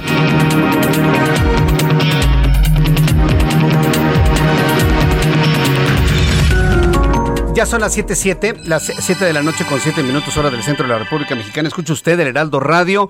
Yo soy Jesús Martín Mendoza y le tengo toda la información a esta hora de la tarde. Alan Rodríguez, me da mucho gusto saludarte. Bienvenido. Muy buenas tardes. Jesús Martín, amigos, muy buenas tardes. En estos momentos el eje central Lázaro Cárdenas presenta ya asentamientos desde la zona de Fray Servando hasta el cruce del desnivel de la zona de la plaza de Garibaldi. En su continuación, para todos los amigos que se desplazan hacia la zona del eje 2 norte, encontrará mucha mejor circulación. En donde tenemos circulación complicada es en la avenida de los insurgentes a partir del eje 2 norte y hasta la salida de Indios Verdes. Mucha precaución y es que estas afectaciones son producto de obras que se están realizando a la altura de los Indios Verdes, por lo cual la alternativa que tenemos es la avenida Centenario. Mucha precaución y ese es el reporte que tenemos. Muchas gracias por esta información, Alan. Continuamos al pendiente. Bueno, Continuamos al pendiente. Saludo con mucho gusto a Augusto Atempa. Adelante, Augusto, ¿cómo te va? Jesús Martín, excelente tarde. Te platico que comienza a complicarse la circulación sobre la avenida Periférico Poniente, hasta poco después de San Antonio y se larga hasta poco después de la avenida Toluca. Mucha paciencia para quienes circulan con dirección hacia el sur de la ciudad en los carriles centrales. Si buscan evitar una o buscan eh, una alternativa, pueden hacer uso del segundo piso de periférico en su tramo gratuito. La avenida de los Insurgentes Sur también presenta bastante carga desde Barranca del Muerto hasta la avenida Río de la Magdalena, el eje 10 Sur, por supuesto, para mayor referencia, a la altura de la estación del Metrobús Doctor Galvez. El motivo del tráfico pues es el cambio de luces en los semáforos, pero pasando el eje 10 la circulación mejora favorablemente, sobre todo en este tramo de Ciudad Universitaria. Jesús Martín, mi reporte. Muchas gracias por esta información, Augusto Atempa. Buenas noches. Hasta luego, que te vaya muy bien, muy bien, muy buenas noches. Son las 7 con 10, las 19 horas con 10 minutos, es la hora del centro de la República Mexicana, las 6 de la tarde con 10 minutos, hora de la montaña. Las 5 de la tarde con 10 minutos, hora del Pacífico.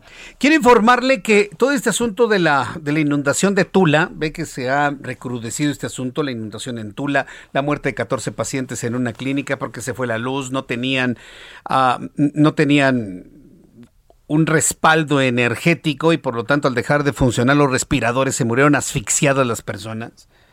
Sí, pues, finalmente así es, así es la verdad, así es como sucedieron las cosas.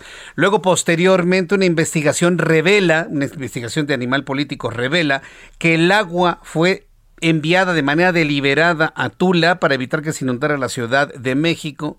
Ayer el presidente de la República, Andrés Manuel López Obrador, exigió a la Comisión Nacional del Agua haga una investigación para deslindar responsabilidades en el caso de la inundación en, Tula, Hidalgo.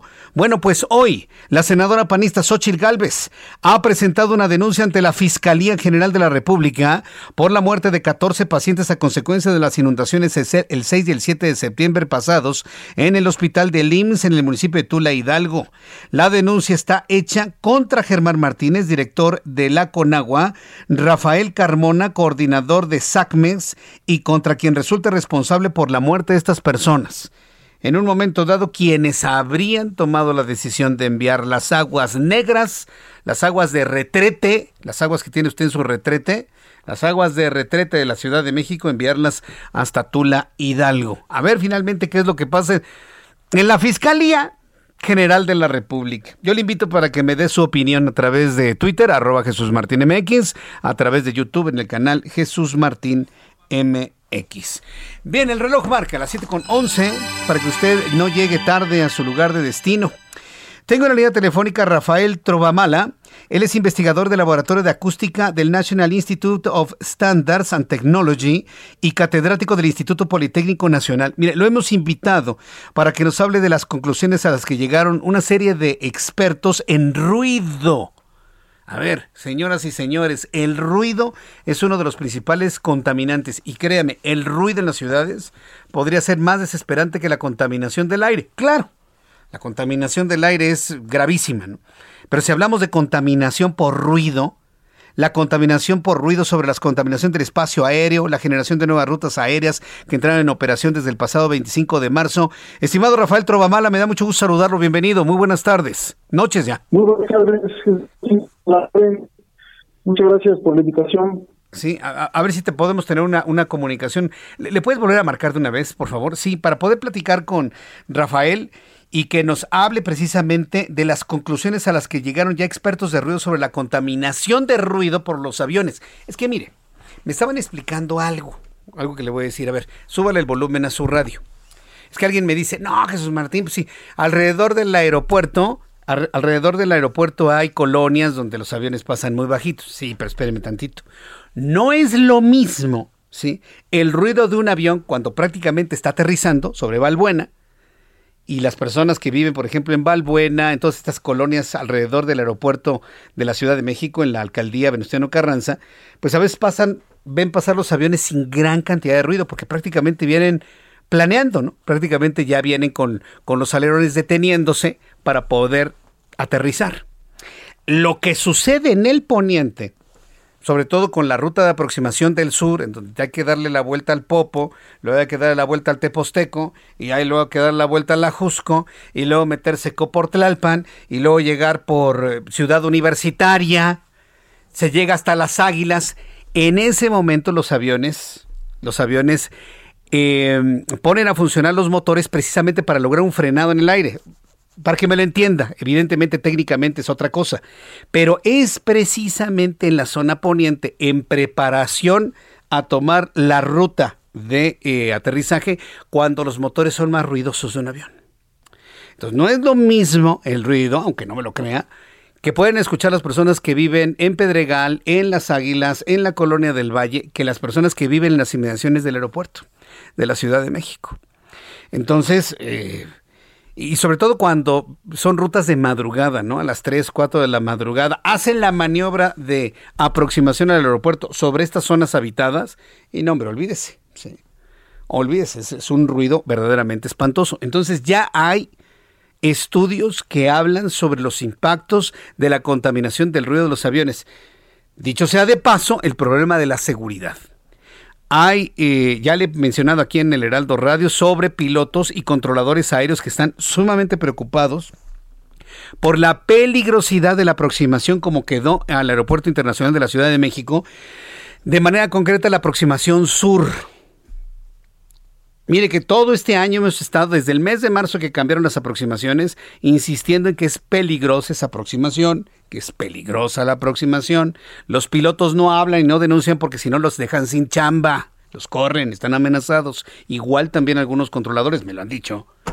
Pues imagínense, yo le he dicho a los pilotos, digan cuáles son los problemas que ustedes se enfrentan al darle vuelta a la izquierda al Popo, darle la vuelta al Teposteco, ahora la Jusco, ahora métete a la derecha. Van serpenteando.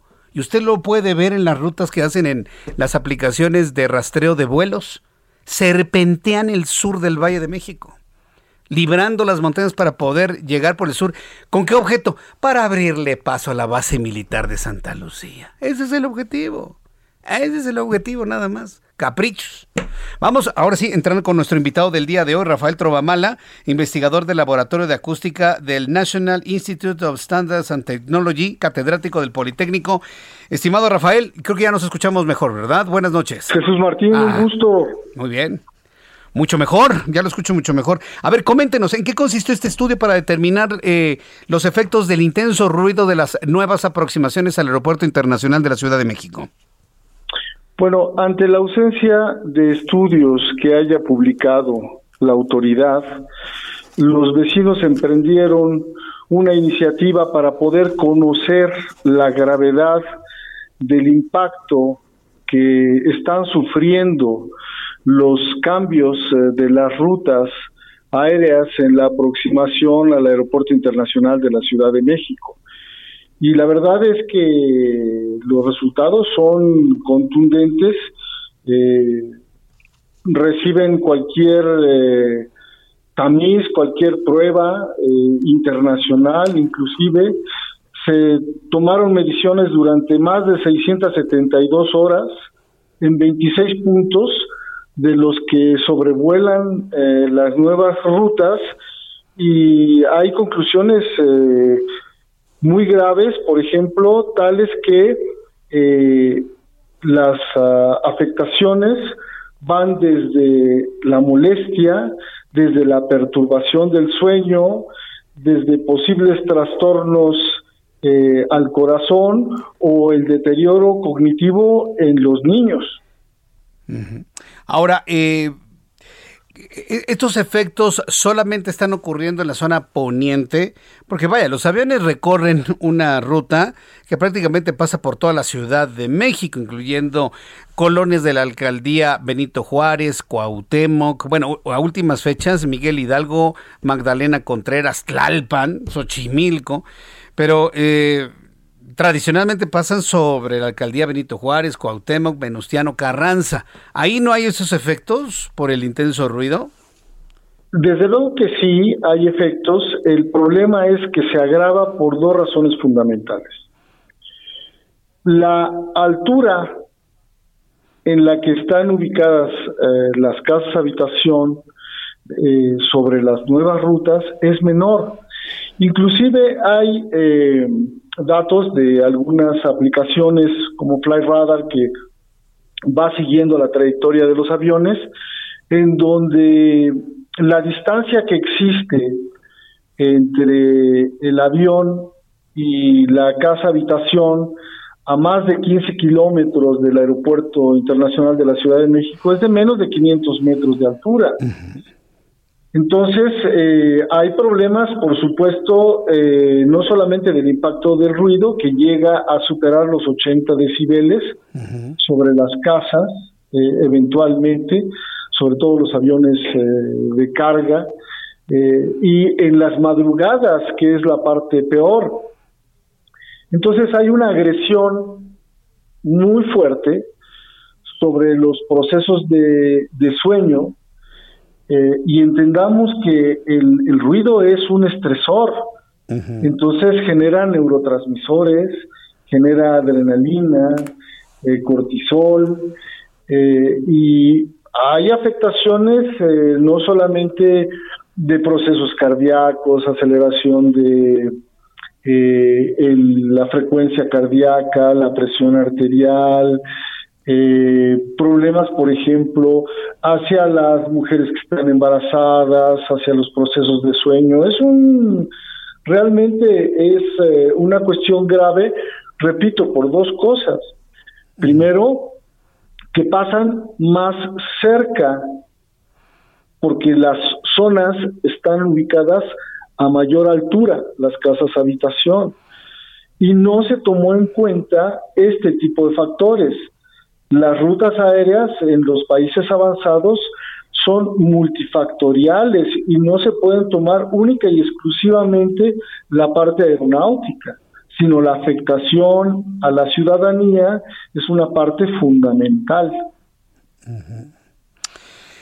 ¿Qué alternativas tenemos? Porque, vaya, yo conociendo cómo es el actual gobierno, pues por muchos estudios, muchos van a decir que los FIFI se aguanten, porque finalmente los aviones están pasando por zona FIFI. Águila, San José Insurgentes, San Ángel, Pedregal. Yo ya sé cómo piensa y actúa y declara el presente gobierno. ¿De, qué serviría todo esto que se está haciendo si la reacción va a ser que los FIFI se aguanten y no vamos a cambiar nada? No, no es un problema de fifís ni de chairos, es, es un problema de salud. Mm. Eh, México es eh, signatario de la de la OASI, la Organización Internacional de la Aviación Civil. Y hay un anexo, que es el anexo 16, que lo obliga a cumplir con el ruido. Internacionalmente, existen los eh, mecanismos para poder eh, predecir, evaluar el comportamiento del ruido que son a los que está obligados la autoridad a seguir. Nosotros desafortunadamente en este país no estamos atrasados en materia de ruido con respecto a los países desarrollados. Estamos atrasados con respecto a los países más atrasados. Bueno. Hay, por ejemplo, esfuerzos como Chile, como Perú, en donde los aeropuertos consensan con la población el impacto y toman medidas de mitigación de ruido para paliar el fenómeno. Entonces, sí hay formas, hay instrumentos internacionales para predecir el comportamiento del ruido. Se hacen mapas y se ve el impacto sobre la población. Entonces, sí hay lo que no hay, una de dos, o voluntad o conocimiento. Yo creo fundamentalmente que es un problema de ignorancia sobre la gravedad del fenómeno. Sí, es, es, una ignorancia y también un no querer ver. En, en, realidad, pues hay que recordar qué es lo que ha motivado este cambio de rutas. Dejarle espacio a la base militar de Santa Lucía en esa, en esa idea que nadie ha podido confirmar de que pueden operar de manera simultánea el aeropuerto de la Ciudad de México, el de Santa Lucía. Se ha demostrado de mil formas que no, pero pues ahí tenemos la orden inamovible, ¿no? Que ha dado el presidente de la República. Ante eso, ¿qué podemos hacer? Eh, repito, eh, tiene que haber un proceso de conciencia porque eh, veíamos en la mañana que en España, cuando la autoridad no hizo caso, se fueron a tribunales internacionales. Y los, tribunales internacionales son los que han obligado a la autoridad a actuar. En España ya existe un problema de tipo jurídico, una responsabilidad jurídica de la autoridad por la omisión, porque es un problema de salud, es un problema de derechos humanos, es un problema de afectación grave a la ciudadanía. El ruido tenemos que entenderlo con toda claridad, no es molestia solamente, es un problema de salud es el segundo contaminante más importante del planeta. Y la autoridad no es de que quiera, no puede ser omisa. Y si es omisa, está incurriendo en una grave responsabilidad ante la población. Bien, pues eh, yo agradezco mucho estos, estas explicaciones, Rafael Trovamala. Estaremos muy atentos de las reacciones a este a este estudio que se ha hecho. Le envío un fuerte abrazo y gracias por participar con nosotros el día de hoy. Que tenga usted muy buenas noches, don Rafael. Martín, un abrazo. Muchas gracias. Abrazo, que le vaya muy bien. Voy a ir a los anuncios. Al regreso, un resumen con las noticias más importantes, números de COVID-19, mis compañeros reporteros, mucho más aquí en el Heraldo Radio. Escuchas a Jesús Martín Mendoza con las noticias de la tarde por Heraldo Radio, una estación de Heraldo Media Group. Heraldo Radio, la HCL se comparte, se ve y ahora también se escucha.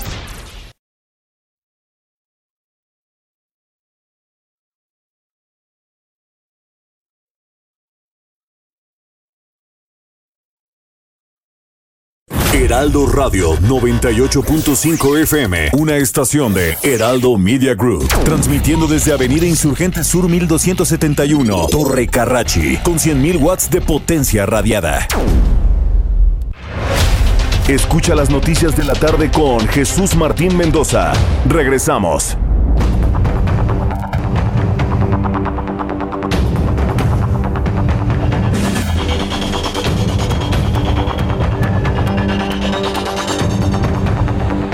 Ya son las 7.30, las 19 horas con 30 minutos hora del centro de la República Mexicana. Continuamos con toda la información aquí en Heraldo Radio. Vamos en este momento con mi compañero Augusto Atempa. Hay problemas en una de las líneas del metro. ¿De qué se trata? Adelante, Augusto Atempa. Jesús Martín, excelente tarde. Te platico pues que tenemos retrasos en la línea 1 del metro. Es justamente la estación Merced donde se presenta una falla en un tren y eso por supuesto está complicando toda la circulación de estos trenes eh, sobre todo en esta línea, la línea rosa que conduce desde la, eh, desde la terminal observatorio hasta Pantitlán, mucha gente pues está presentando, se está quejando en redes sociales debido a este retraso en las estaciones, pero es debidamente, debido a esta falla, poco a poco se irá restableciendo el servicio una vez que este tren sea retirado de, de las vías. Y hay que tener mucha paciencia para todos aquellos que van a viajar en esta línea del metro, le vuelvo a mencionar, es la línea rosa que va desde Observatorio hasta Pantitlán y es otra otra falla en el metro. Hay que recordar que justamente a principios de, a finales de la semana pasada se presentó otra falla en la línea 9. Fue justamente en la estación Velódromo, donde también provocó pues el retraso para cientos y cientos de usuarios. Jesús Martín, mi reporte. Pero en ese momento, ¿cómo reporta el funcionamiento de esta línea? Es bastante, bastante lento. Eh, nos mencionan algunos usuarios que se están tardando hasta 10 minutos, 15 minutos para poder pasar en los trenes. Y es que definitivamente van a tener que esperar a que este tren sea retirado y sea llevado hasta la estación terminal de Pantitlán para que vuelvan a restablecerse el servicio. Muchas gracias por la información, Augusto Tempa.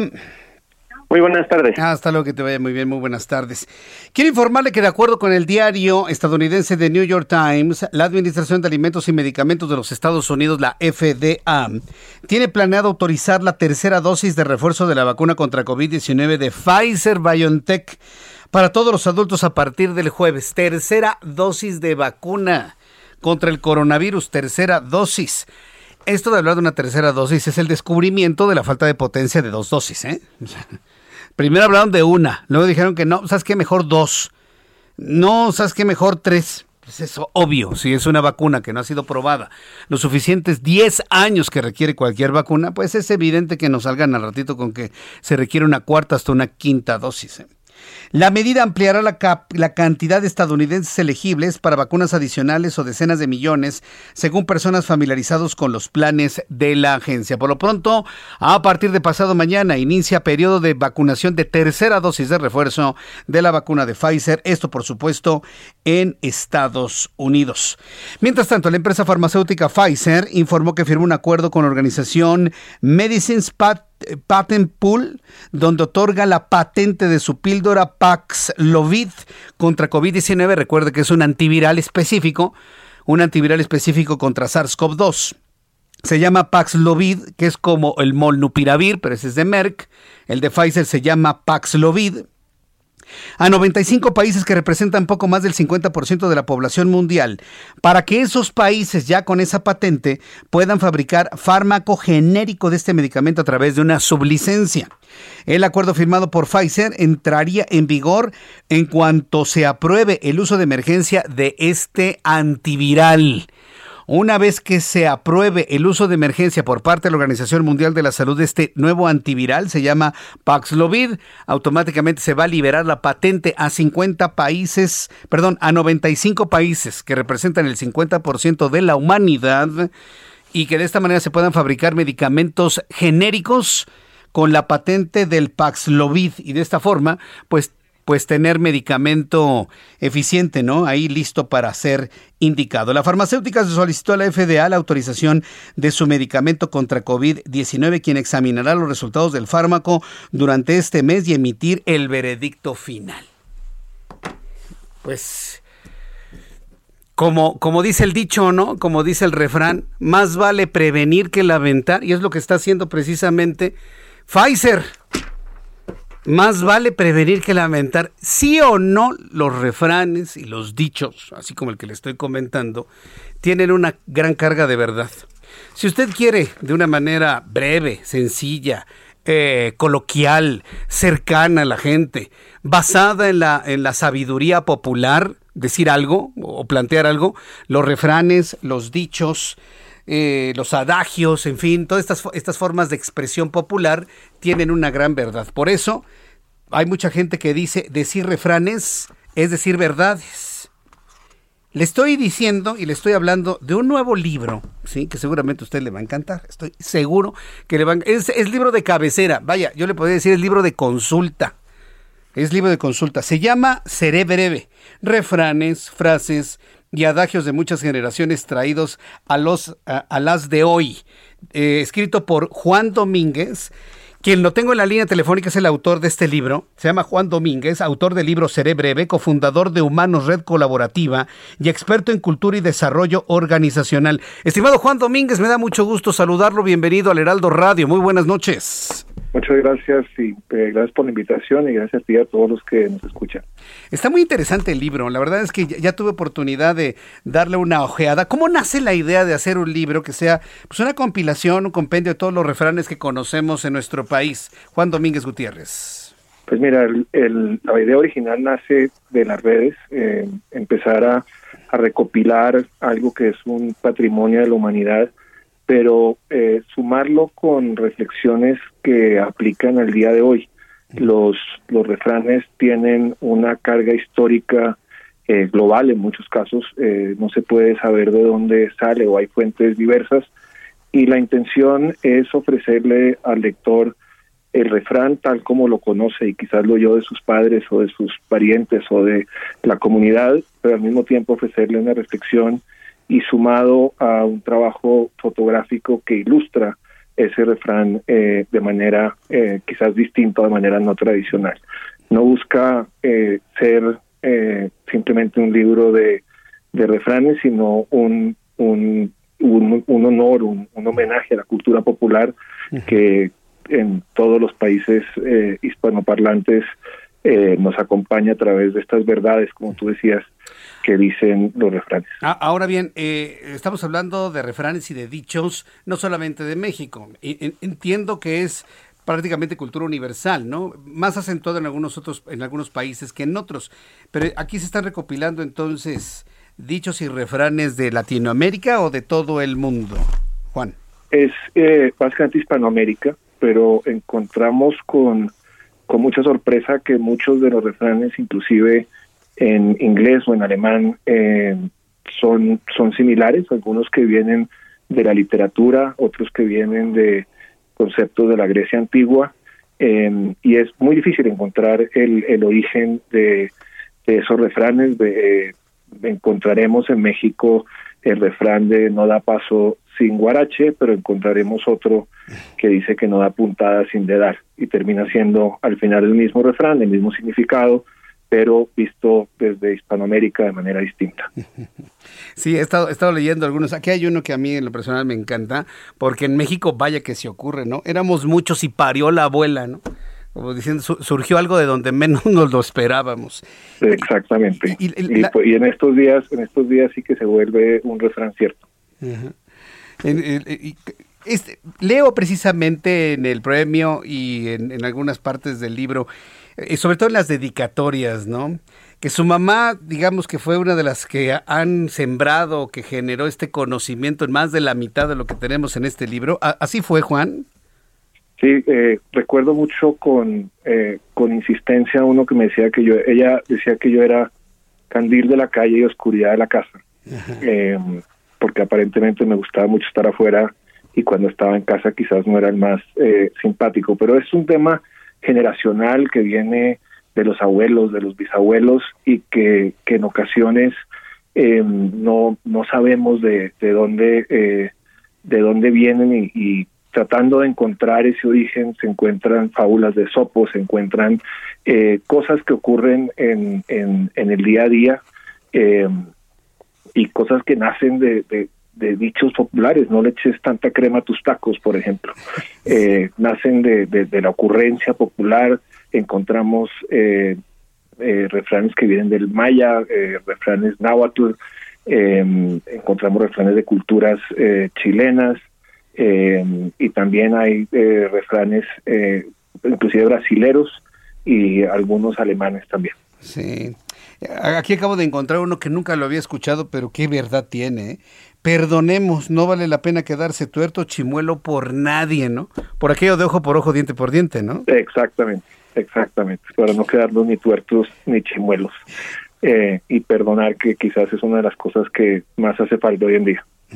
¿Cuánto tiempo tardó, eh, tardó Juan Domínguez en recopilar todos estos refranes, encontrar una ilustración y hacer un texto que explicara el sentido de estos, de estos dichos? El proceso empezó hace más o menos un año y medio, sin intención de que fuera un libro, y en redes sociales fue tomando fuerza el concepto seré breve, porque lo que yo planteaba era una reflexión, y seré breve y el refrán, y empezó a tomar un poco de tracción en las redes sociales el concepto de seré breve, em, y producto de, digamos, de la convicción eh, de una oportunidad con, con Editorial Lead, eh, y de el, el, impulso de amigos y, y, relacionados que les encantaba esta, eh, estas verdades dichas de esa manera, pues decidimos volverle un libro y el proceso fue prácticamente de un año eh, mientras se hacía la, la selección porque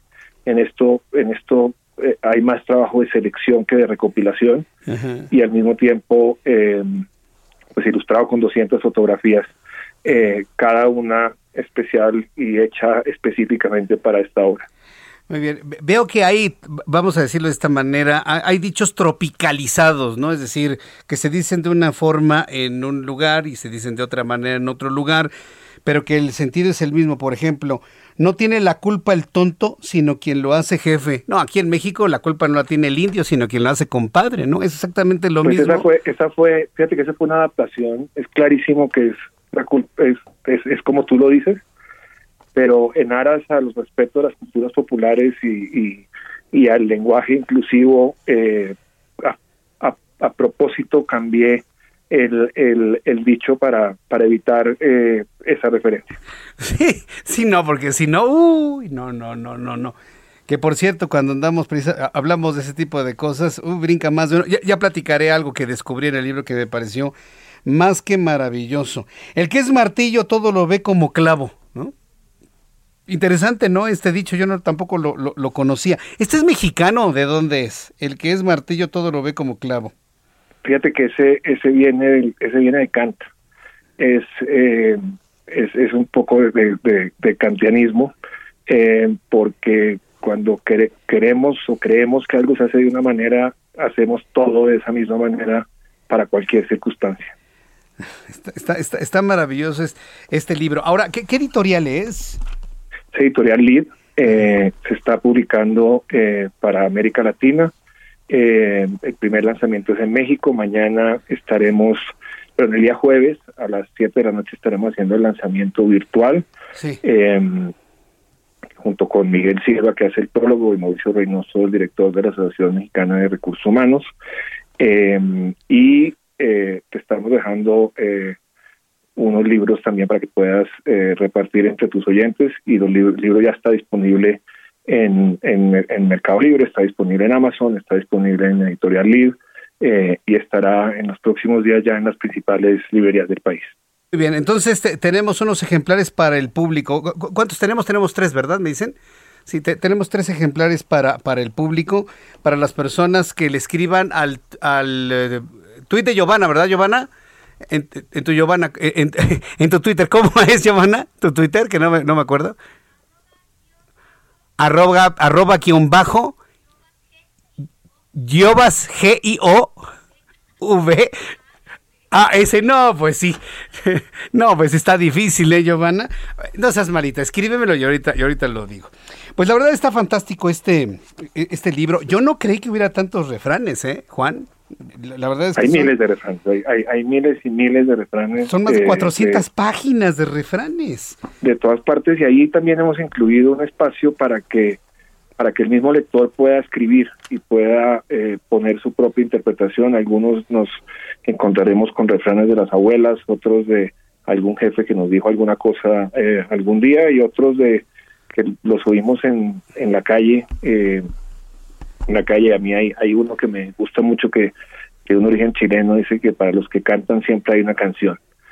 Em, y pero ahí falta muchos, falta la jonjolí de todos los moles, eh, falta eh, en País de Ciegos el Puerto del Rey, falta muchísimos que no están eh, ahí, que no que no alcanzaron a cruzar la meta de, de los 200 pero pero refranes hay todos los que tú quieras y, y, reflexiones alrededor de ellos, pues por supuesto también. A ver, ahí les va uno que está en la página 329 del libro de Juan Domínguez Gutiérrez. A ver, súbale el volumen a su radio allá, los partidos políticos, ¿eh? de todos los colores. El, el refrán dice, ningún jorobado ve su joroba, ¿eh? Es esto está precioso para los políticos mexicanos, ¿no? y, está acompañado de una de una foto muy linda de una mujer cargando una bolsa de arroz. sí, así es. No, la, verdad está muy bien. Pues Juan, la verdad ha sido un verdadero gusto, un, un deleite el poder platicar eh, con usted sobre... Gracias, gracias, Giovanna. Eh, haber platicado con usted sobre este libro. Este, ¿Hay más libros publicados por usted, Juan Domínguez Gutiérrez? ¿O este es el primero? es el primero que hago de manera individual. Ah, pues me, parece muy bien. Yo, yo espero que sean muchos, muchos libros los, que se publiquen, por supuesto, y este pues lo vamos a revisar con mucho detalle. Y muchísimas gracias por el obsequio de unos ejemplares para el público que escucha el Heraldo Radio. Ahorita vamos a, determinar el mecanismo para poderlos obsequiar. Eh, Juan Domínguez Gutiérrez, muchísimas gracias y mucho éxito en la presentación de Seré Breve, refranes, frases y adagios de muchas generaciones traídos a las, a las de hoy. Muchísimas gracias por esta entrevista, Juan. A ti muchas gracias a los que nos escuchan también. Buenas noches. Gracias, muy buenas noches, hasta pronto. Es Juan Domínguez Gutiérrez. Eh, mire, Juan Domínguez Gutiérrez es eh, experto en cultura y desarrollo organizacional. Es cofundador de, de Humanos Red Colaborativa y experto en cultura y desarrollo organizacional. Y mire, se dio la tarea de lo que fue, digamos, como, como un ejercicio sencillo, se convirtió finalmente en un libro yo le invito a que nos quedemos con esa enseñanza ¿eh? que nos ha dejado Juan Domínguez Gutiérrez, que lo que usted puede hacer por mero entretenimiento, por eh, puede convertirse en algo mucho más grande, como es publicar un libro. En este caso me parece que este, este libro eh, de alguna manera nos puede ayudar a entender y a divertirnos mucho sobre el entendimiento de los refranes. Dice uno aquí, el perdón acaba las pesadillas, la venganza las perpetúa. El perdón acaba las pesadillas, la venganza las perpetúa. Mire qué bonito. La verdad está muy bien. No tiene la culpa el tonto, sino que lo hace jefe. Este ya lo leímos. Es como solucionar el problema vendiendo el sofá. Mire, es la primera vez que veo en un libro, por cierto. Este, se, lo quiero compartir porque esto me parece que es eh, digno de, destacarlo. Y, gracias, eh, Juan Domínguez, por hacer esta aclaración. Después de, la introducción, ¿sí? después de la introducción o del proemio, como usted quiera llamarlo, el propio Juan Domínguez Gutiérrez hace una nota del autor. Se la voy a leer, está muy breve, pero me encantó. ¿eh? La verdad me encantó porque yo soy de las personas que piensan exactamente igual que él. Dice, nota del autor a los lectores, las lectoras, les lectores, lex, lectores, las y lectores quién sabe cómo se pronuncia la arroba, ¿verdad? Y dice lo siguiente. Esta obra ha sido escrita basándose en las normas que indican el correcto uso del español, incluyendo lo que corresponde a la utilización de pronombres y categorías genéricas. En este contexto, quizá algunos puedan pensar que se trata de un lenguaje excluyente, nada más alejado de mi propósito. Siempre he sido un defensor del derecho que tiene cada persona a expresar su individualidad y su autenticidad, y desde hace muchos años me convertí en un promotor de ello. Lo que me ocupa no es la exclusión en el lenguaje que algunos perciben, sino la falta de un reconocimiento legítimo y alegre de lo que cada persona decide ser. Y eso es algo que defenderé y por lo que lucharé siempre. Ojalá y así pensáramos todos, ¿eh? Ojalá y así pensáramos todos, ¿eh? O sea, la inclusión no se hace nada más con poner una E o una X. Se hacen los hechos en la defensa de todos los días de las libertades y de los derechos de todos y cada uno de nosotros. Y cuando digo todos y nosotros, van hombres y mujeres incluidos. Una E no hace lo que tenemos que hacer en lo cotidiano usted y yo. Bueno, gracias Juan Domínguez por hacer esta aclaración en este libro que la verdad me parece maravilloso y yo le invito para que lo venda, lo compre y demás. Escríbale a Giovanna. Las primeras tres personas que le escriban a Giovanna arroba Giovas-RA arroba Giovas con V guion bajo RA se llevarán el libro de Juan Domínguez Gutiérrez. Son las 7.50, las 7.50 y póngale un refrancito ¿eh? de los que escuchó, alguno de los que escuchó en la entrevista, póngale un refrán. Julio García Castillo, él es director editorial de la revista turística digital El Souvenir.com, el Souvenir.com, con sus noticias de turismo. Estimado Julio, qué gusto saludarte, bienvenido, buenas noches. Hola Jesús Martín, ¿cómo estás? Me da gusto saludarte. Igualmente, Julio, adelante. Sí, mira, bueno, pues fíjate que estoy desde el rico calorcito de Mérida, Yucatán. Ah. Ahora mismo me encuentro en el recinto de convenciones siglo XXI, en donde se celebra ya el Tianguis Turístico 2021. Te tengo envidia.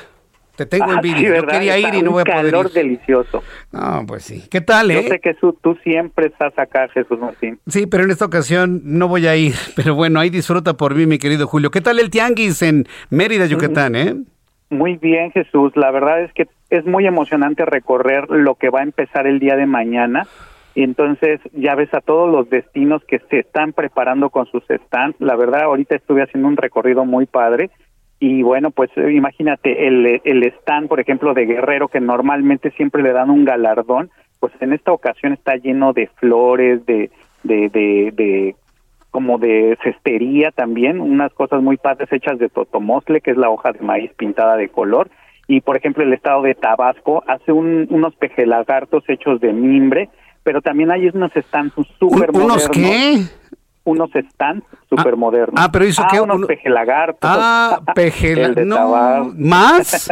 ¿Más? Sí, más por acá, sí. Oye, ¿Qué más, fíjate? Jesús.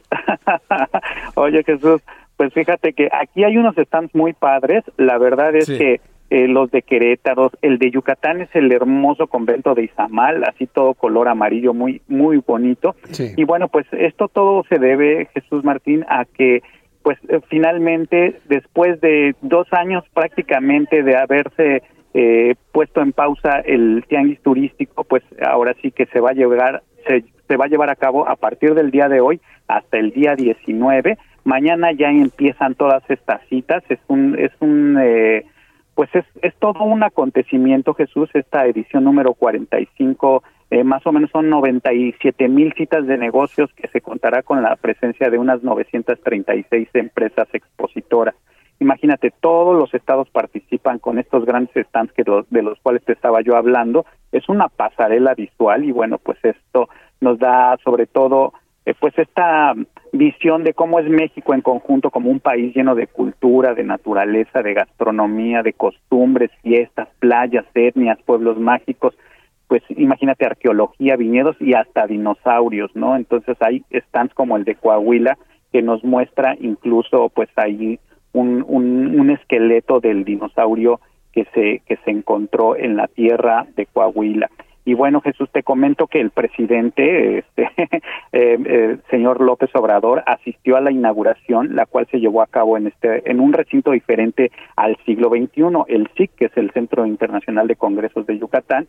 Y bueno, pues este acto protocolario de inauguración pues está representando el primer evento de magnitud nacional, es decir, de los congresos, de las convenciones, de las ferias, después de esta pausa debido a las razones obvias tras la pandemia, ¿no? Y bueno, pues también tú sabes cómo es la industria, Jesús, de- de los viajes que ha sido de las más castigadas, pero precisamente pues este es el primer paso para reactivar el turismo, para dar a conocer los productos que tiene México a través de la difusión y de la promoción. Así que a partir de mañana, los hoteleros, aerolíneas, destinos, agencias de viajes, operadoras mayoristas, los guías, los cruceros, los parques de diversiones y bueno, todos los destinos, pues se van a reunir a hacer estos negocios, estas citas, hacer alianzas, crear productos y hacer la difusión de México como pues Muy tú bien. lo sabes, es uno de los países más completos en materia de turismo, Jesús. Este, Julio, danos tu página de internet antes de que nos, nos corte nuestro Nos corte corte, comercial. sí.